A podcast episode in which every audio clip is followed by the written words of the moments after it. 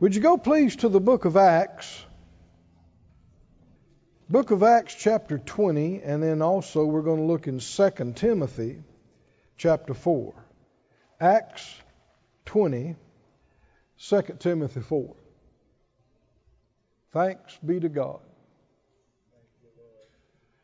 It's easy to take it for granted, but uh, it is a great thing to be able to come together like this have the freedom, have the ability, the prosperity, got our own places to meet in.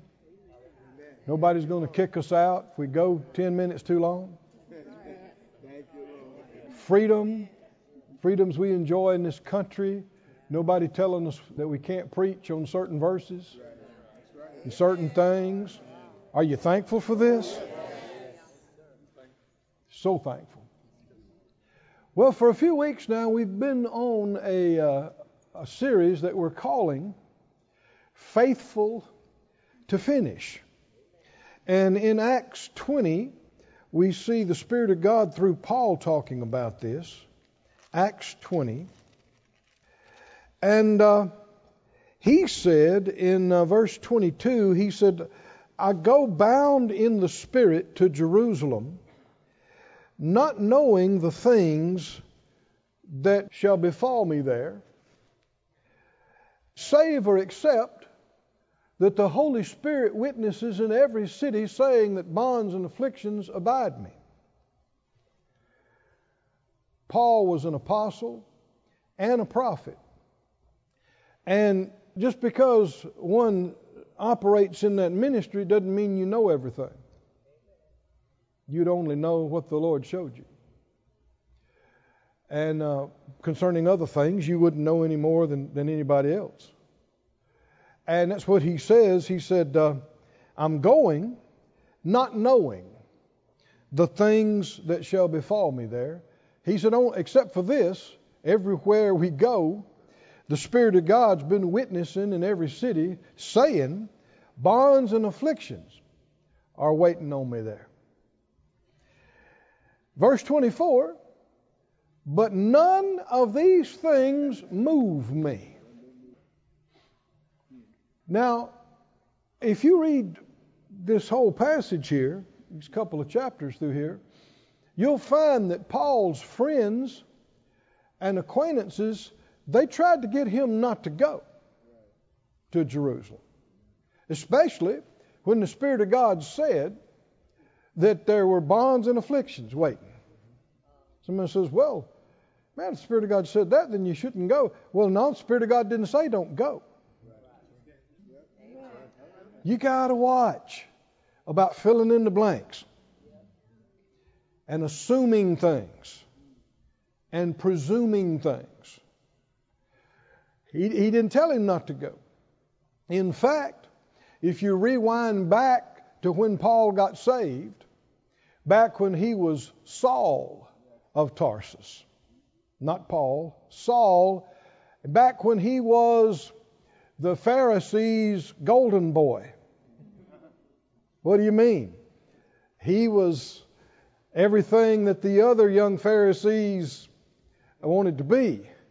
He was on the fast track to the Sanhedrin, and he was on a mission to destroy this cult called Christianity. He meant to do it.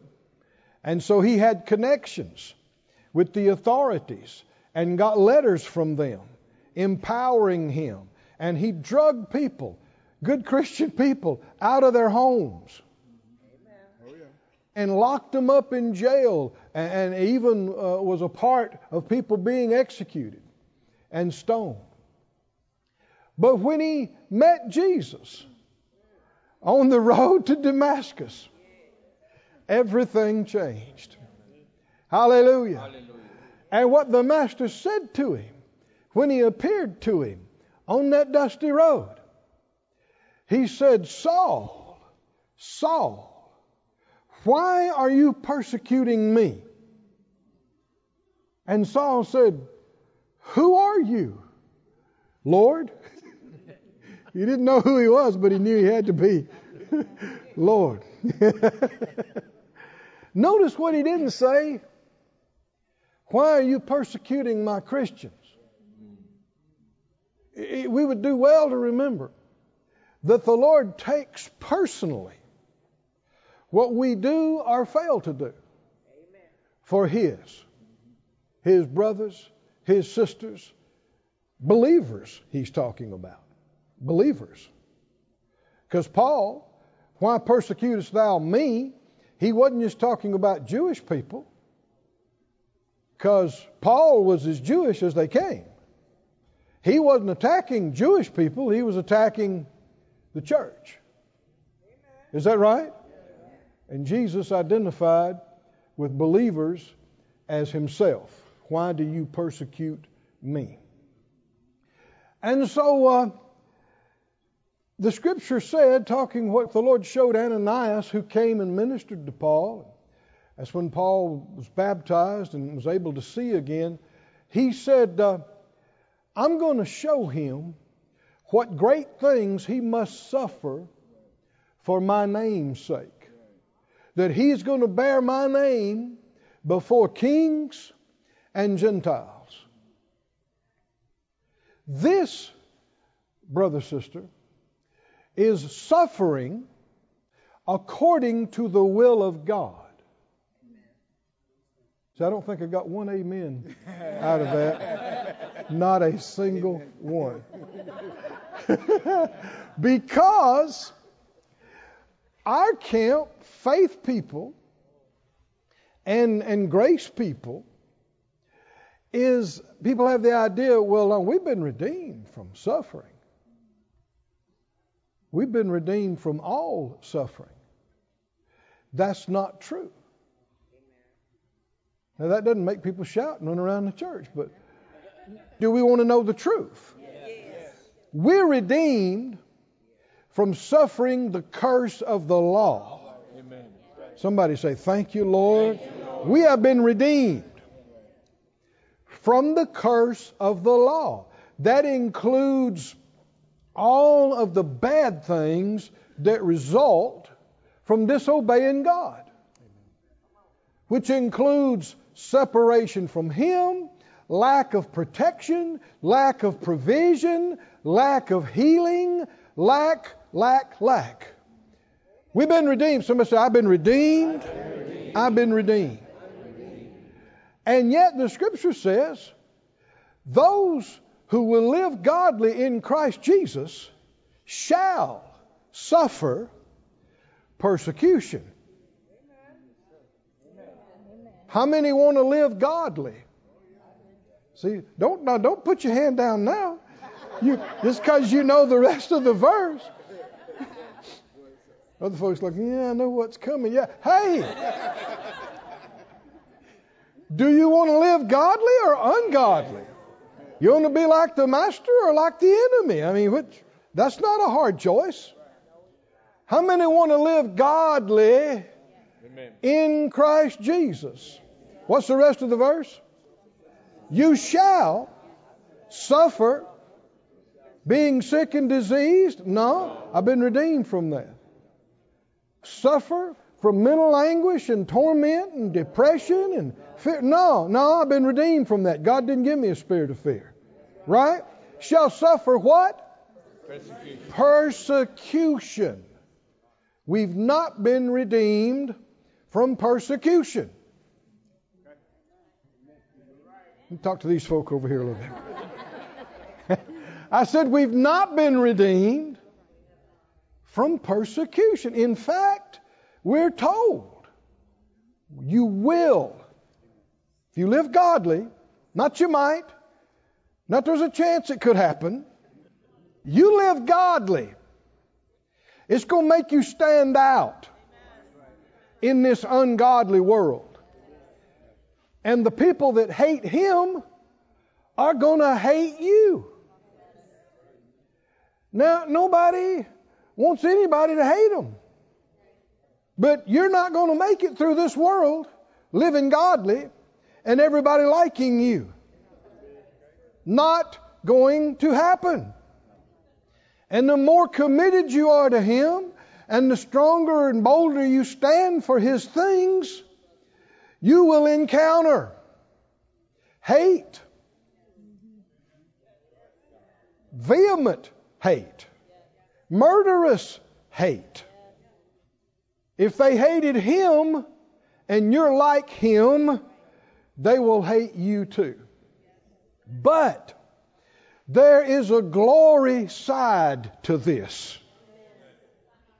Woo! The Bible said if we suffer with him, we will also be glorified with him. Not just big excitement everywhere, but hang on. Said out loud, if I suffer with him,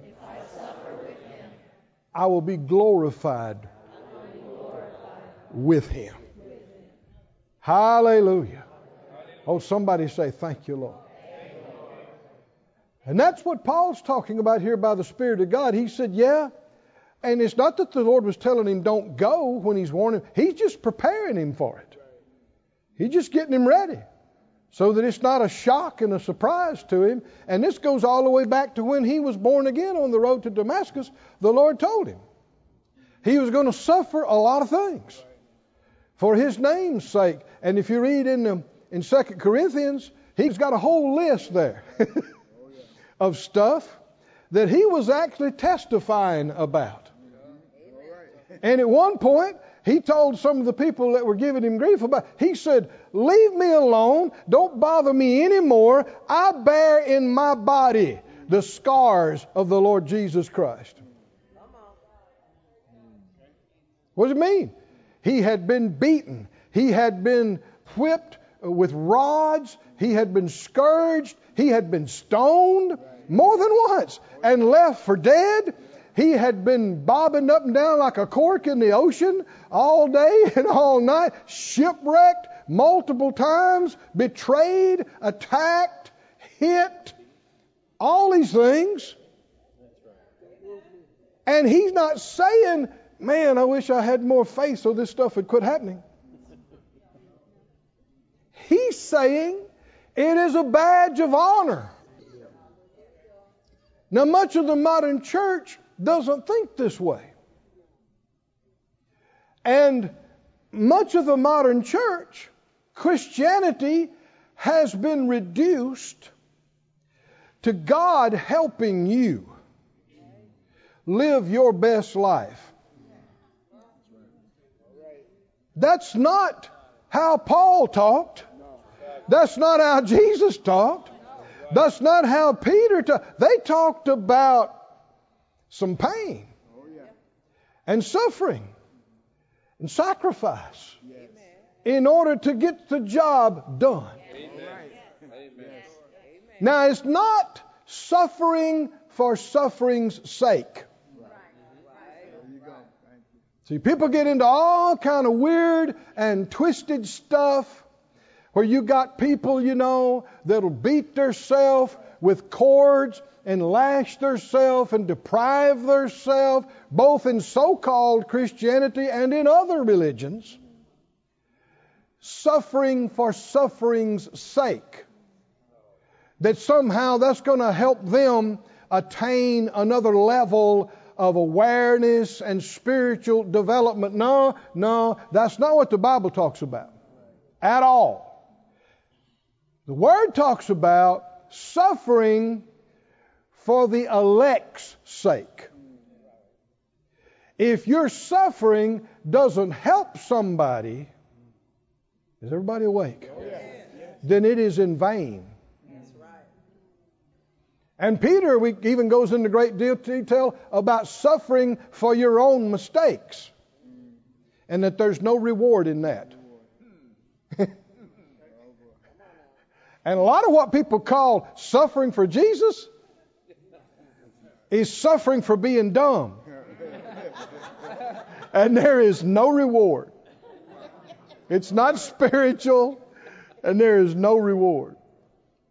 But when you obey the Lord to accomplish His will, to help His church, to reach the unreached, and it costs you something, That's an honor. I said, That's an honor. Can you say, Thank you, Lord? Thank you, Lord. Go with me for time's sake to, we, we won't look at these, the rest of these texts right now, but go with me to the book of uh, Mark, chapter 8. Mark 8.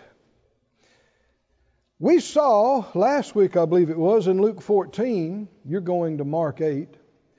We saw that he talked about who that's intending to build a tower doesn't sit down first and do what? Count the cost to see whether he has sufficient to finish it. And we're talking about finishing our course.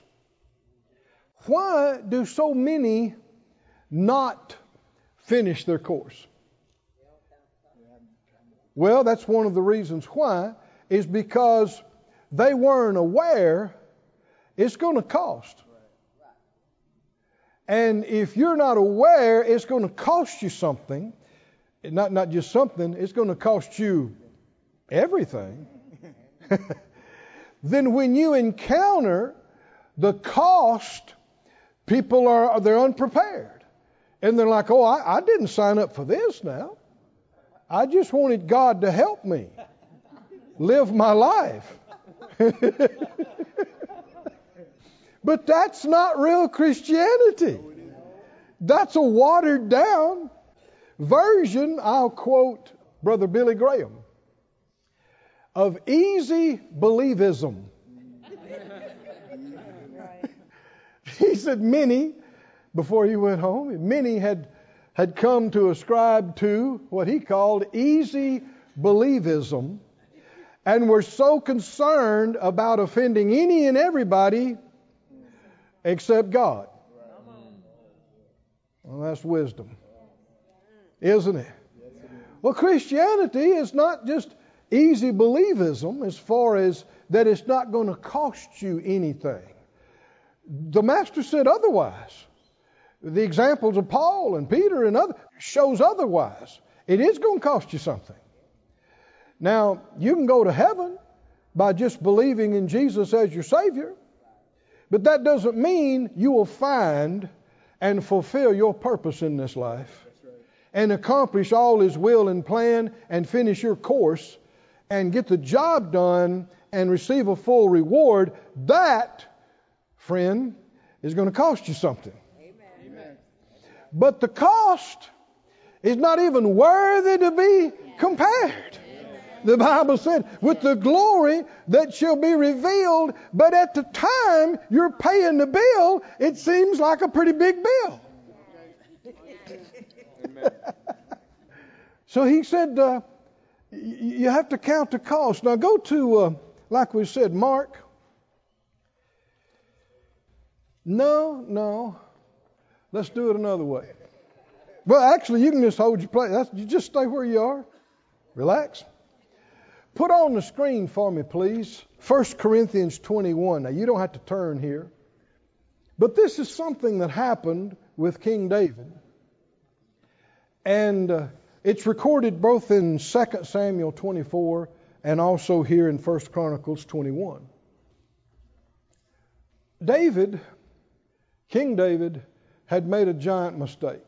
He had messed up in trying to number the people and they're in a bad way, and judgment has come, and there's a plague, and he seeks the Lord, and the prophet and the Lord said to him, Go and, and get this threshing floor piece of property from this person named Araunah, and build an altar there, and offer sacrifices, and the plague will be stayed. And so he goes to this place.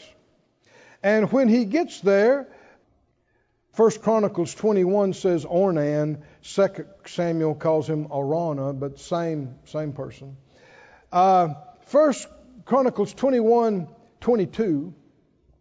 David said to Ornan, Grant me the place of this threshing floor, that I may build an altar therein to the Lord. You'll grant it to me for full price, that the plague may be stayed from the people.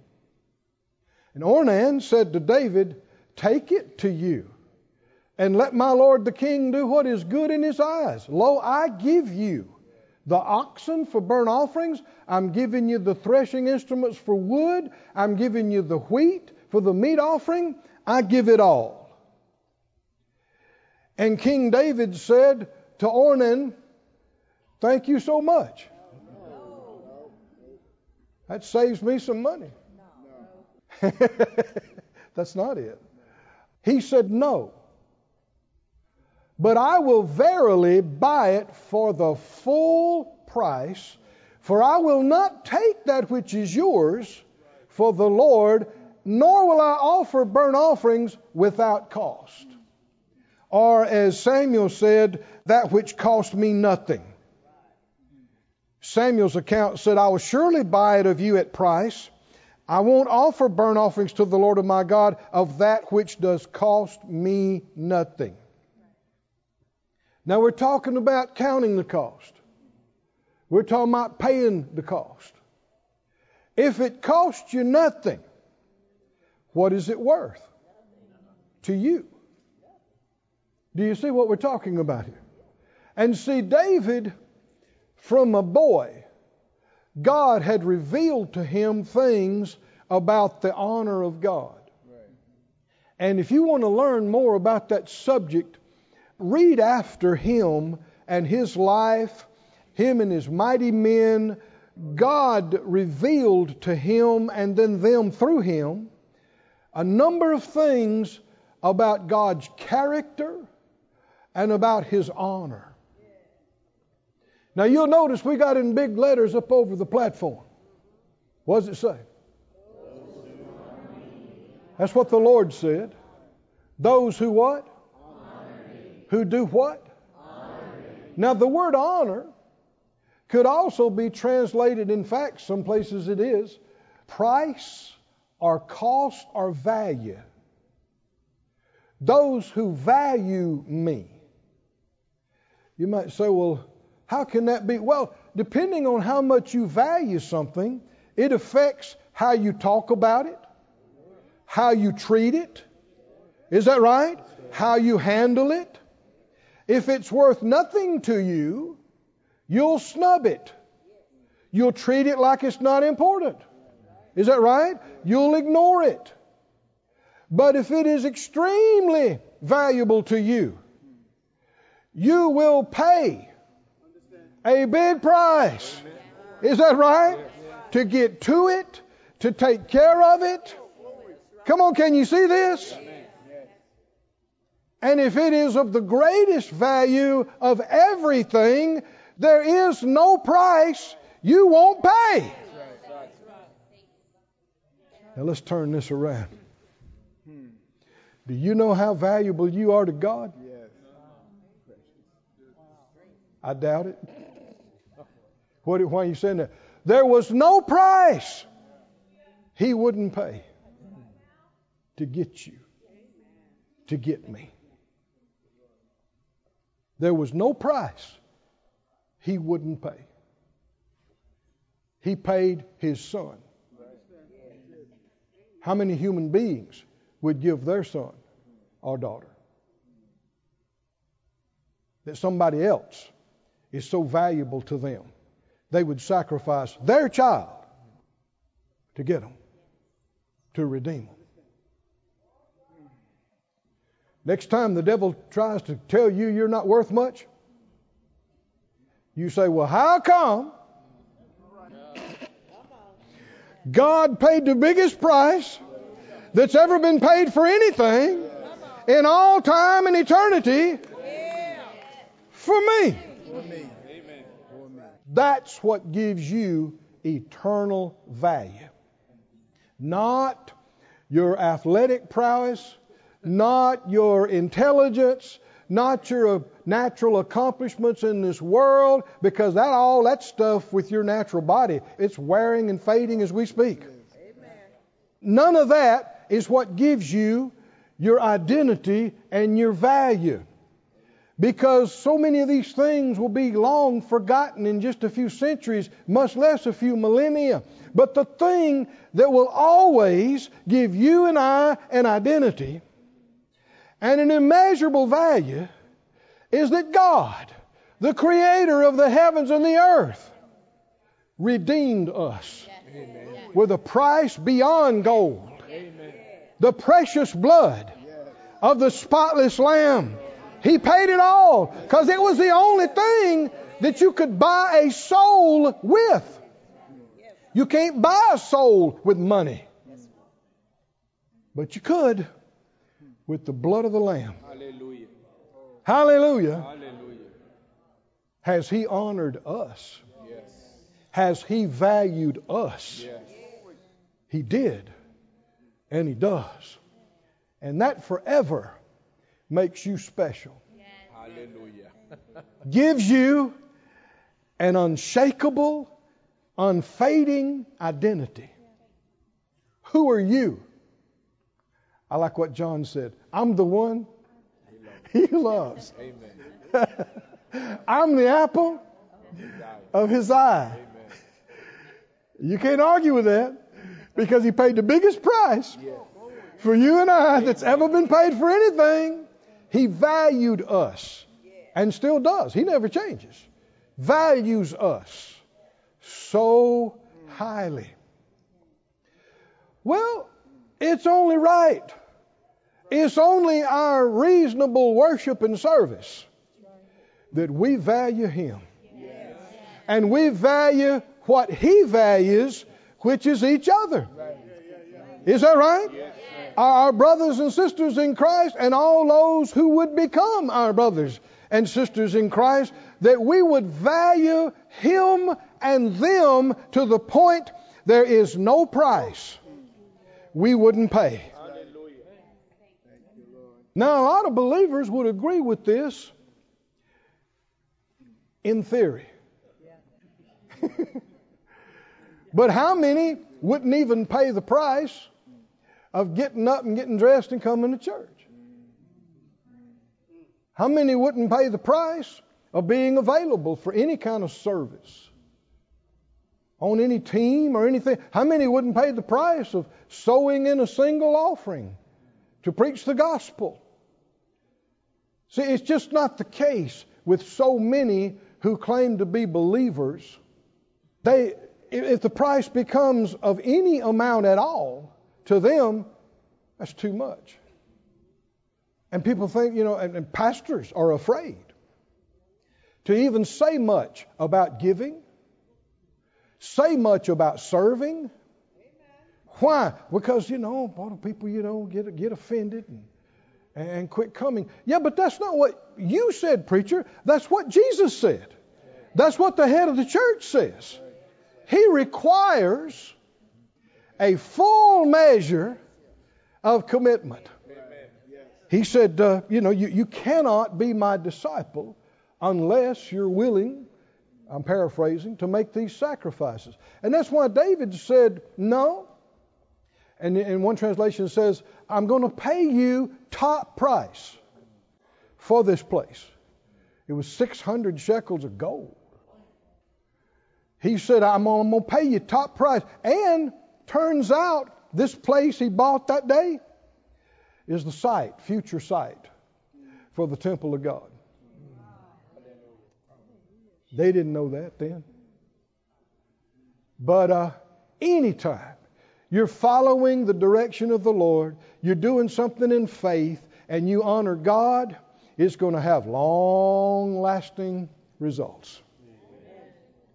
And what happens when you honor Him?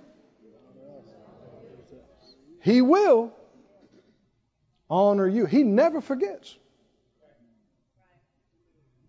But he said, I'm not going to give something, this is a big thing. I'm not going to, going to give something that belongs to you and didn't cost me anything. If it costs nothing, then to the giver, is it worth nothing? So what does it mean? So go back with me over, or are you still holding your place in Mark, the eighth chapter? Mark chapter 8, verse 31. How many believe this is the Spirit of God? Is this the Word of God? Is this the Spirit of God? We don't want some watered down, altered, modern version of easy believism.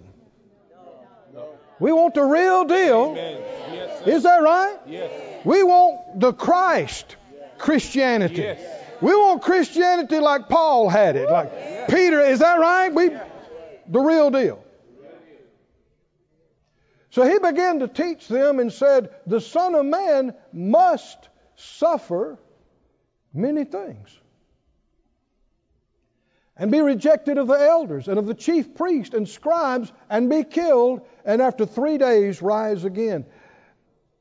It's amazing how many times he told them exactly what was about to happen. When this started going down, everybody should have been prepared. He, he told them, Is this clear or not? What's going to happen? Elders are going to reject me, and the chief priests, and the scribes. That's the whole, all of the religious hierarchy are going to completely reject me, and in fact, they're going to kill me. But after three days, going to rise again. Now, th- this is before some length of time, before any of this happened. And so, now think how this compares with our text. The Spirit of God on the Mount of Transfiguration talked to Moses and Elijah about these things. He wasn't shocked or surprised at any of it. That didn't make it easy. But he didn't say, Well, man, I'm just not going to Jerusalem. right? Which is kind of what Paul, similar situation, he said, Man, there's some rough stuff waiting on you in Jerusalem. But he realized, yeah, but it's still the will of God for me to go. Amen. Would the Lord ever lead you into something that's going to be challenging? Oh, yes. Yeah. Verse 32, notice this. Peter took Jesus aside and he, you know, he hadn't been to our faith conferences, but he didn't believe in suffering. He believed we were redeemed from all suffering. And so he says, uh, No, Lord. If you look at Matthew's account, he said, This shall not be. What, what do you mean? Suffering, many things, being killed. No, no, no, no, no. In fact, here it says he, Peter rebuked him. Yes, he did. No. He did what? He said, what, what, does that mean? He, he said, uh, No, Lord, yeah, I, I think you missed it on this. Why? Because the natural response to any kind of discomfort and suffering of the flesh is no, no, that can't be right. No, that can't be right.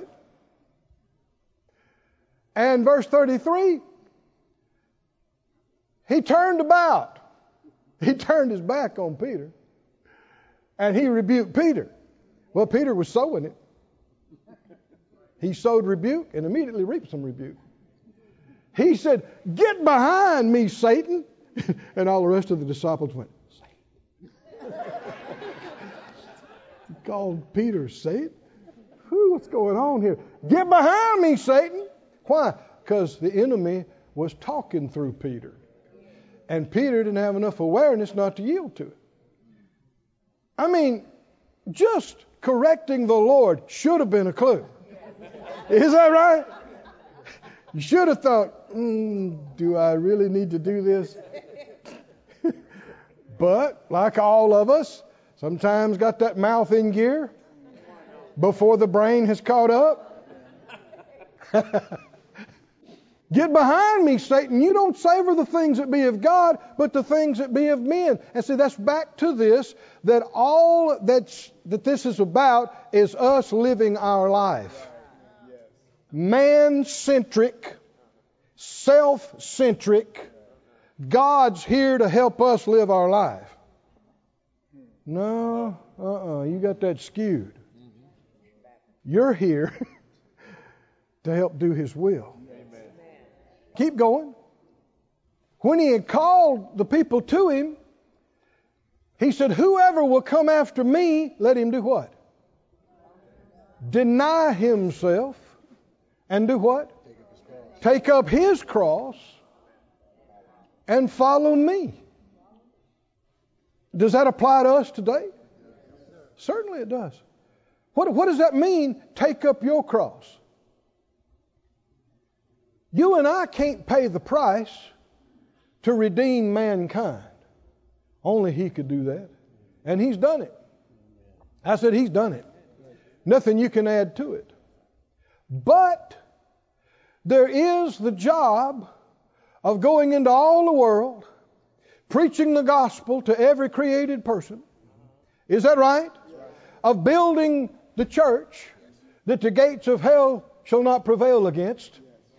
And that is going to require in this curse filled, evil filled, God hating world, that's going to require you enduring, you and I enduring some sufferings, some discomfort, some pain, but not pain and suffering from the curse of the law, but persecution. And whatever it costs and takes to obey and go all the way, finish the job, complete the course. And the only reason you would do that is because it's worth so much to you. God, His will, His people is worth so much to you that, like Paul said, I will very gladly spend and be spent for you. That is being like the Master. Come on, can you see that? Not His cross, your cross. Your obedience your service, your sacrifice.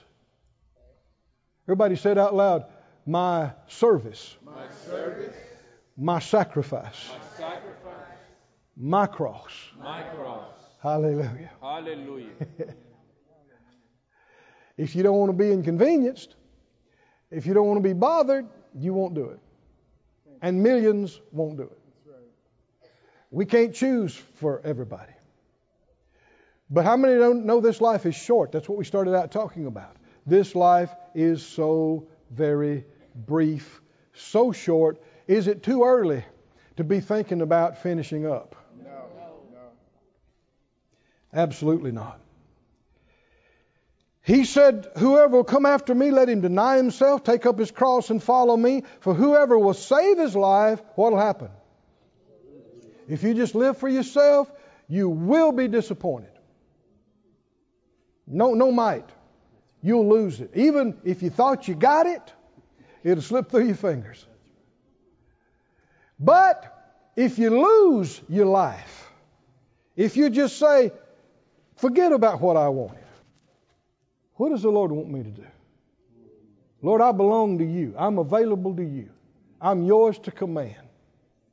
It may look like you're losing things and giving up things. Oh, but you'll find out it wasn't worthy to be compared with what God had planned for you. Hallelujah. And what He will add to you and let you be a part of and let you enjoy. Things you could never have attained on your own.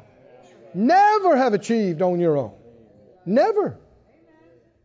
But if you lose it for His sake in the Gospels, that same one will save it. Hallelujah. Go to the ninth chapter of uh, Mark. What will the truth do for you? It won't put you in bondage. It'll make you free. There's a higher purpose for the child of God living and existing than just making it through another day. Seeing how long you can live seeing how early you can retire, making some money, being comfortable. Have you heard that? That is so many people's biggest goal in life is being comfortable. Being able to retire, being able to retire comfortably like this is all there is. But no, dear heart, you you're not supposed to retire from the things of God. When do I retire from that? When you quit breathing? That's it. That's not hard to figure out. It's when you quit breathing and you leave, then it says you rest from your labors and your works do follow you. Till then, okay, you might re- retire from a profession, but not from serving God. Which is why, you know, there's a number of folks watching online that could be in the house, that could be serving on a team. Amen. You can receive something remotely, you can't serve remotely.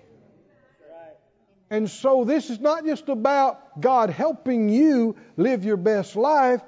We must be about the Christ who was about service Yes. and sacrifice. Amen. Sacrificing whatever it took to accomplish the service. Yes. We can't repeat his cross, but we can take up our cross,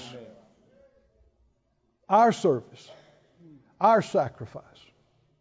And if you're serious about it, he will show you what that is. And his grace is sufficient. Mark 9 and 30. Mark 9 and 30. This has grown on me. They departed and passed through Galilee, and he would not that any man should know it. Keep reading. Next several verses here. He taught his disciples. He said to them, Now, this is the same book, Mark, just a chapter later. What's he saying? He taught his disciples. He said, The Son of Man is going to be delivered into the hands of men, and they're going to kill him. Ain't that what we just read in chapter 8? Why? Preparing them. Is that right? Preparing them. Yeah, it's a big price. It's a giant price. It is a sacrifice. But I, that's why I'm here. I came to pay this. He's preparing them, getting them ready. The Son of Man is going to be delivered into the hands of men, and they're going to kill him. And after he's killed, he's going to rise the third day. You know, they shouldn't have been bewildered when the guards came and took him. They shouldn't have just been confounded when he did actually die on the cross, and yet they were. It's amazing how the Lord can tell us something over and over and over again, and people still act like they never heard it. I'm not judging you, you don't judge me. But they understood not that saying. This, this, this is, explains it. They didn't understand it. They're like, what? Dying? Raising from the dead? They're like, yeah, Jesus gets off into some things sometime, don't he? Do you understand it? Nah, I don't know. What we having for supper? Sounds like who? Us. They were afraid to ask him. Keep reading. He came to Capernaum, being at the house. They, he asked them, What was it that you disputed among yourselves by the way? and nobody said anything. because, by the way, they had been disputing or arguing among themselves who was going to be the greatest. What they did uh, receive completely was that the, the kingdom of God was going to be set up and Jesus was going to be number one. And he's going to need some people to help him rule and run this thing. And so one of them said, Well, you know, you know guys, I don't want y'all to be disappointed, but you know I'm going to be Jesus' right hand man. And somebody said, What? No, you no, no, everybody knows that so and so is going to be. And so they got into it on the road. Well, you no, you're wrong. I'm, I'm going to be no, you're I'm going to be. Verse 35. So they said nothing when he asked them about this. So he calls a little meeting. He says, "All right, come here, everybody, come sit down." He said, "If any man desires to be first, he's going to wind up being last of all. If he what?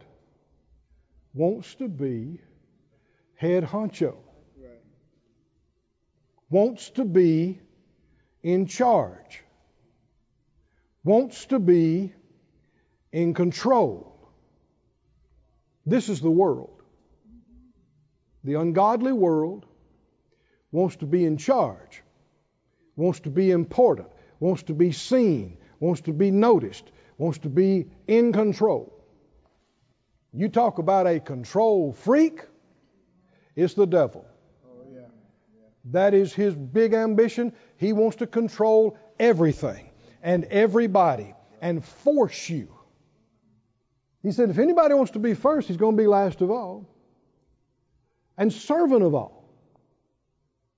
He took a child, set him in the midst, and when he took him in his arms, he said to them, Whoever will receive one such children in my name receives me. Whoever shall receive me receives not me, but him that sent me. Somebody say, Thank you, Lord. Thank you, Lord. Now go to Mark 10 and 17. When he was come forth, gone forth into the way, there came one running and kneeled to him and said, Good master, what shall I do that I may inherit eternal life? Jesus said, Why callest thou me good? There's none good but one, that is God. He said, You know the commandments. Don't commit adultery, don't kill, don't steal, don't bear false witness, defraud not, honor your father and mother. And he answered and said to him, Master, all these I have observed from my youth. Jesus, beholding him, loved him and said to him, One thing you lack, go your way, sell whatever you have, give it to the poor.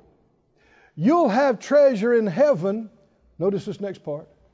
Come, do what? Take up the cross, follow me. Is it going to cost him something to follow the Master? Verse 22. He was what?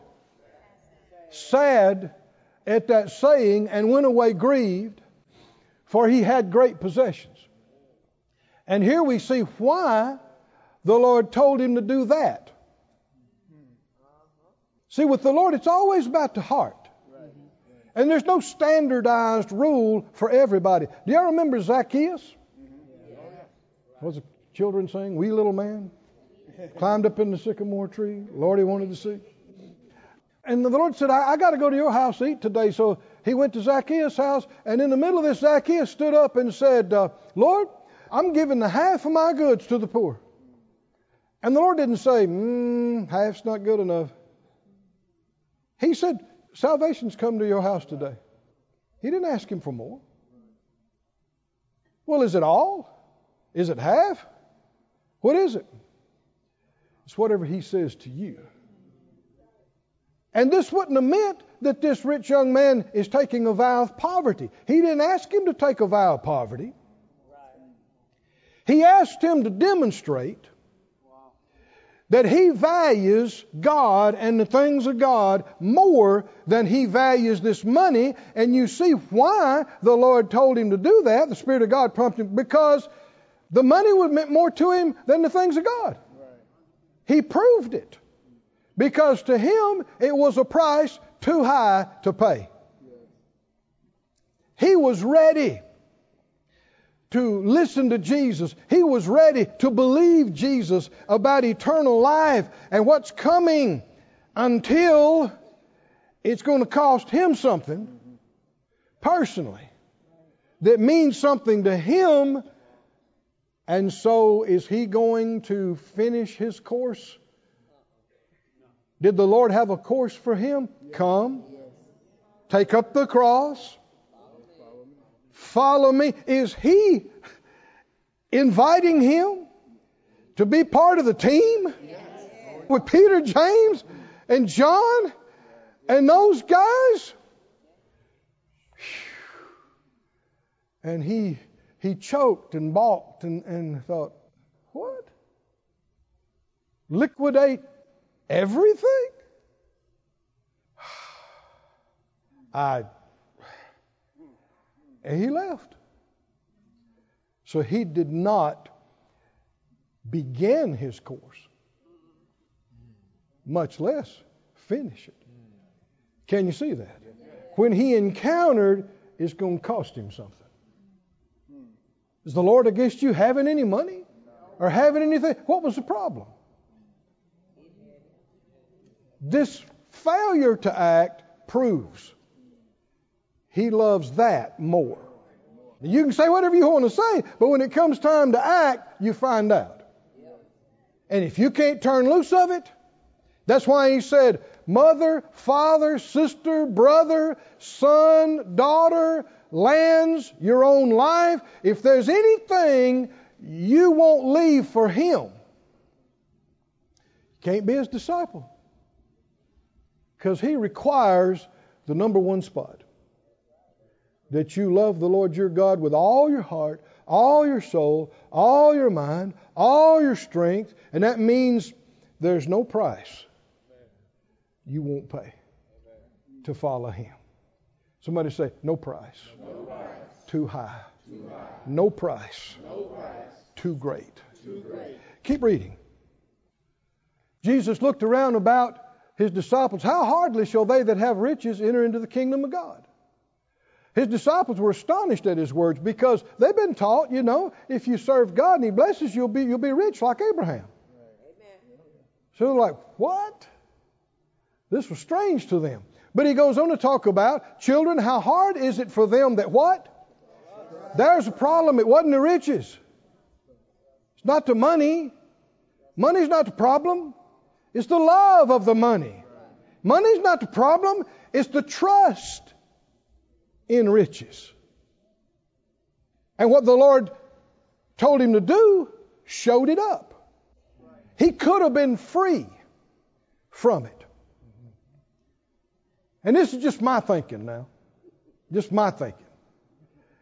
But they're about to lose Judas, the money man, that I had one. Right there in the wings, ready to go, who's got so much seed in the ground, is that right? And believing for harvest. Either way you go, did this young man miss a huge eternal opportunity. Keep going. Let me skip down for time's sake. Say it again. No price. Too high. Too high. No cost. No cost. Too great. Too great. Thank you, Lord. Thank you, Lord. And um, Peter, verse 28, began to say, Lord, we've left all and followed you. They were willing to pay that price. And he said, There's no man that's left house, brothers, sisters, father, mother, wife, or children, or lands for my sake in the gospel. He'll receive a hundredfold. Tell me those, those next words. Now, in this time, unless you weren't clear, he goes on with the list. Now, in this time, houses. Now, in this time. Brothers, sisters, mothers, children. Now. Lands, now. Man, the smartest thing you ever did was turn loose and leave whatever the Lord told you to leave to follow Him. Because so much of it's coming back to you now in this life. And, but notice, notice, with persecutions. Uh oh. You'd like to leave that out, but yeah, there's going to be some folks that don't like it. Well, it's really their problem. And in the world to come, you're going to reap eternal life. But many that are first shall be last, and the last first. Now get this again. We've already seen this 8 and 9. Now look again, chapter 10. They were in the way going up to Jerusalem. Jesus went before them. They were amazed. As they followed, they were afraid and took again the twelve. He began to tell them what things should happen. He said, We're going to Jerusalem. The Son of Man is going to be delivered to the chief priests and scribes. They're going to condemn him to death. They're going to deliver him to the Gentiles. They're going to mock him. They're going to scourge him. They're going to spit on him. They're going to kill him. Detail. Before any of it happened. And the third day, woo, he will rise again. Oh, somebody say, Thank you, Lord. Thank you, Lord. Now, notice how this all goes together, the verse 30, very next verse. James and John, the sons of Zebedee, came to him. Actually, they sent their mama. But the Bible, when you have a messenger that speaks for you, it speaks as though you did it yourself, which is a whole lesson in representation. When we speak in the name of Jesus and we do it what he said in his name, it's like him speaking. They said, Master, we would that you should do for us whatever we want to desire and ask you. Would you do something we're going to ask you? Just say yes. Verse 36. He said, Now, what? What do you want me to do for you? they said, Well, grant to us that we, me and Bubba here, we can sit one on your right hand and the other on your left. I mean, you can pick which one. In your glory. See, they didn't hear what he said about if you want to be first, you got to be last. And the greatest is going to be the servant. Because you remember, just what couple chapters back, they got into it on the road about who's going to be the greatest. See, they didn't let it go. Even though the Lord called a little conference, had them sit down, got the little child, held him in his arms. I don't know what they were doing, but they didn't get it. Here they are, chapters later, going, Lord. And you read the rest of it, it said the rest of the bunch got mad at them because they didn't think of it first.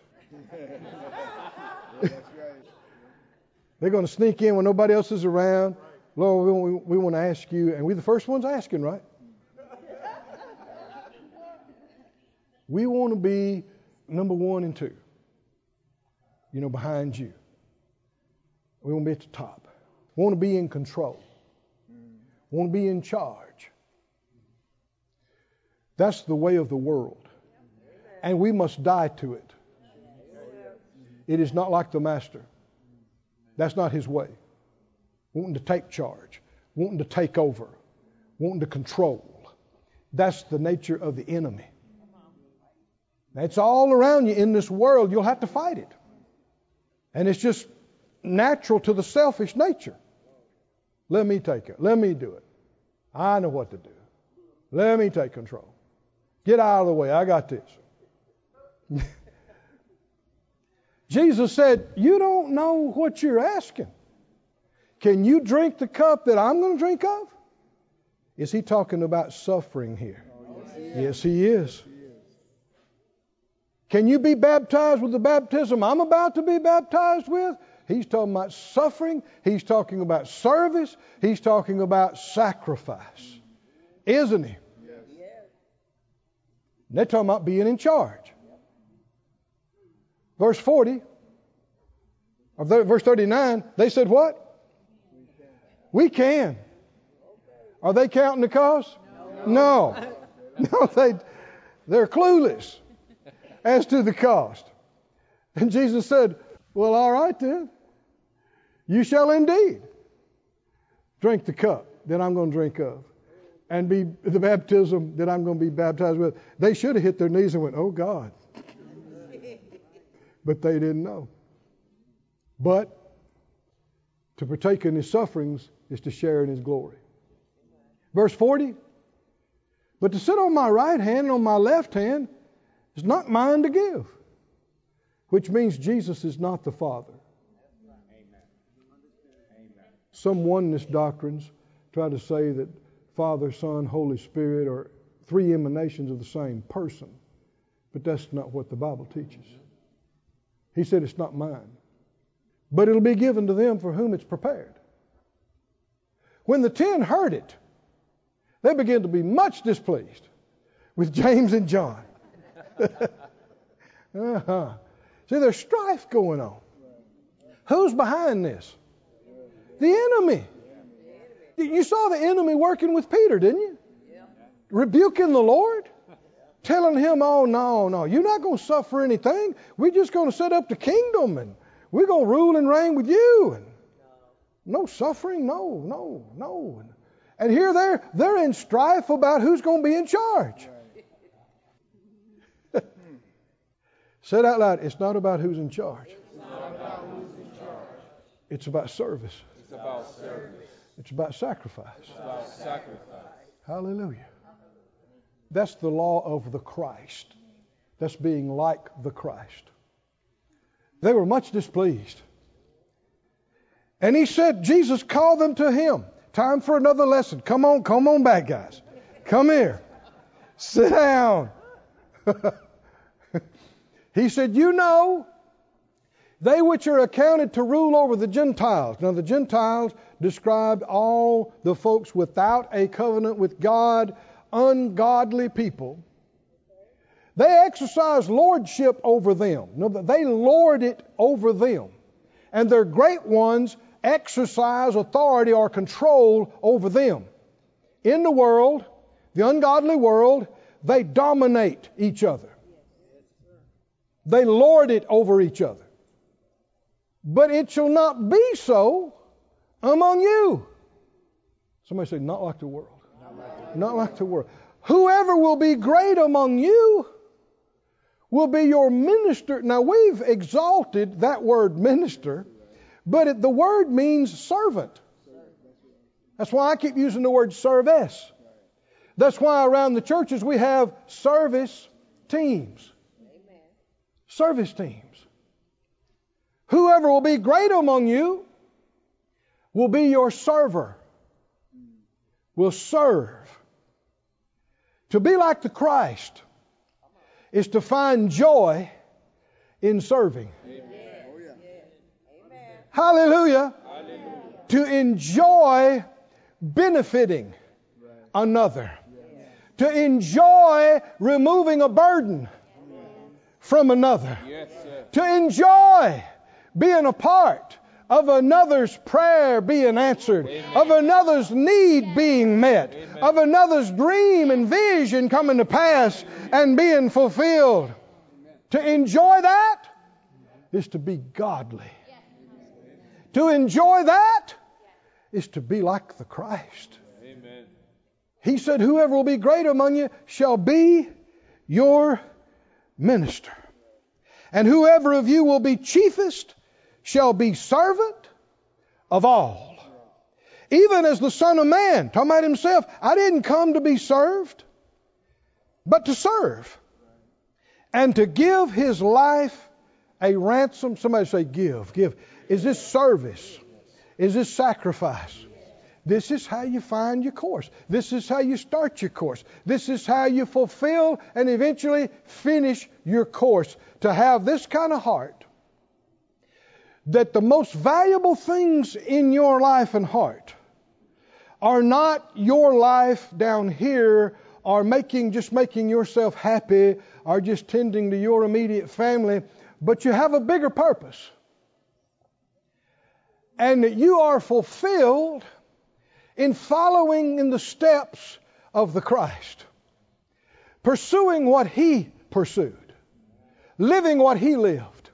And that involves a cross. Not His cross, but your cross. What is your cross? Service, sacrifice. I like what Paul said. I'll very gladly spend and be spent for you. He went on to say, even if, I'm paraphrasing, even if you don't appreciate it, even if you don't love me for it, I'm still going to do it. Hallelujah. Hallelujah. And how many think he doesn't regret one sacrifice? Today, being in heaven, being in glory, does he regret one discomfort, one bit of pain he went through to accomplish it? No, no, never. We're still talking about him. Is that right? Stand on your feet, everybody. This ministry has been brought to you today free of charge by the partners of Moore Life Ministries and Faith Life Church. If you would like to help send this word to others at no charge, you can become a word sender today. For more information, visit our website at moorelife.org.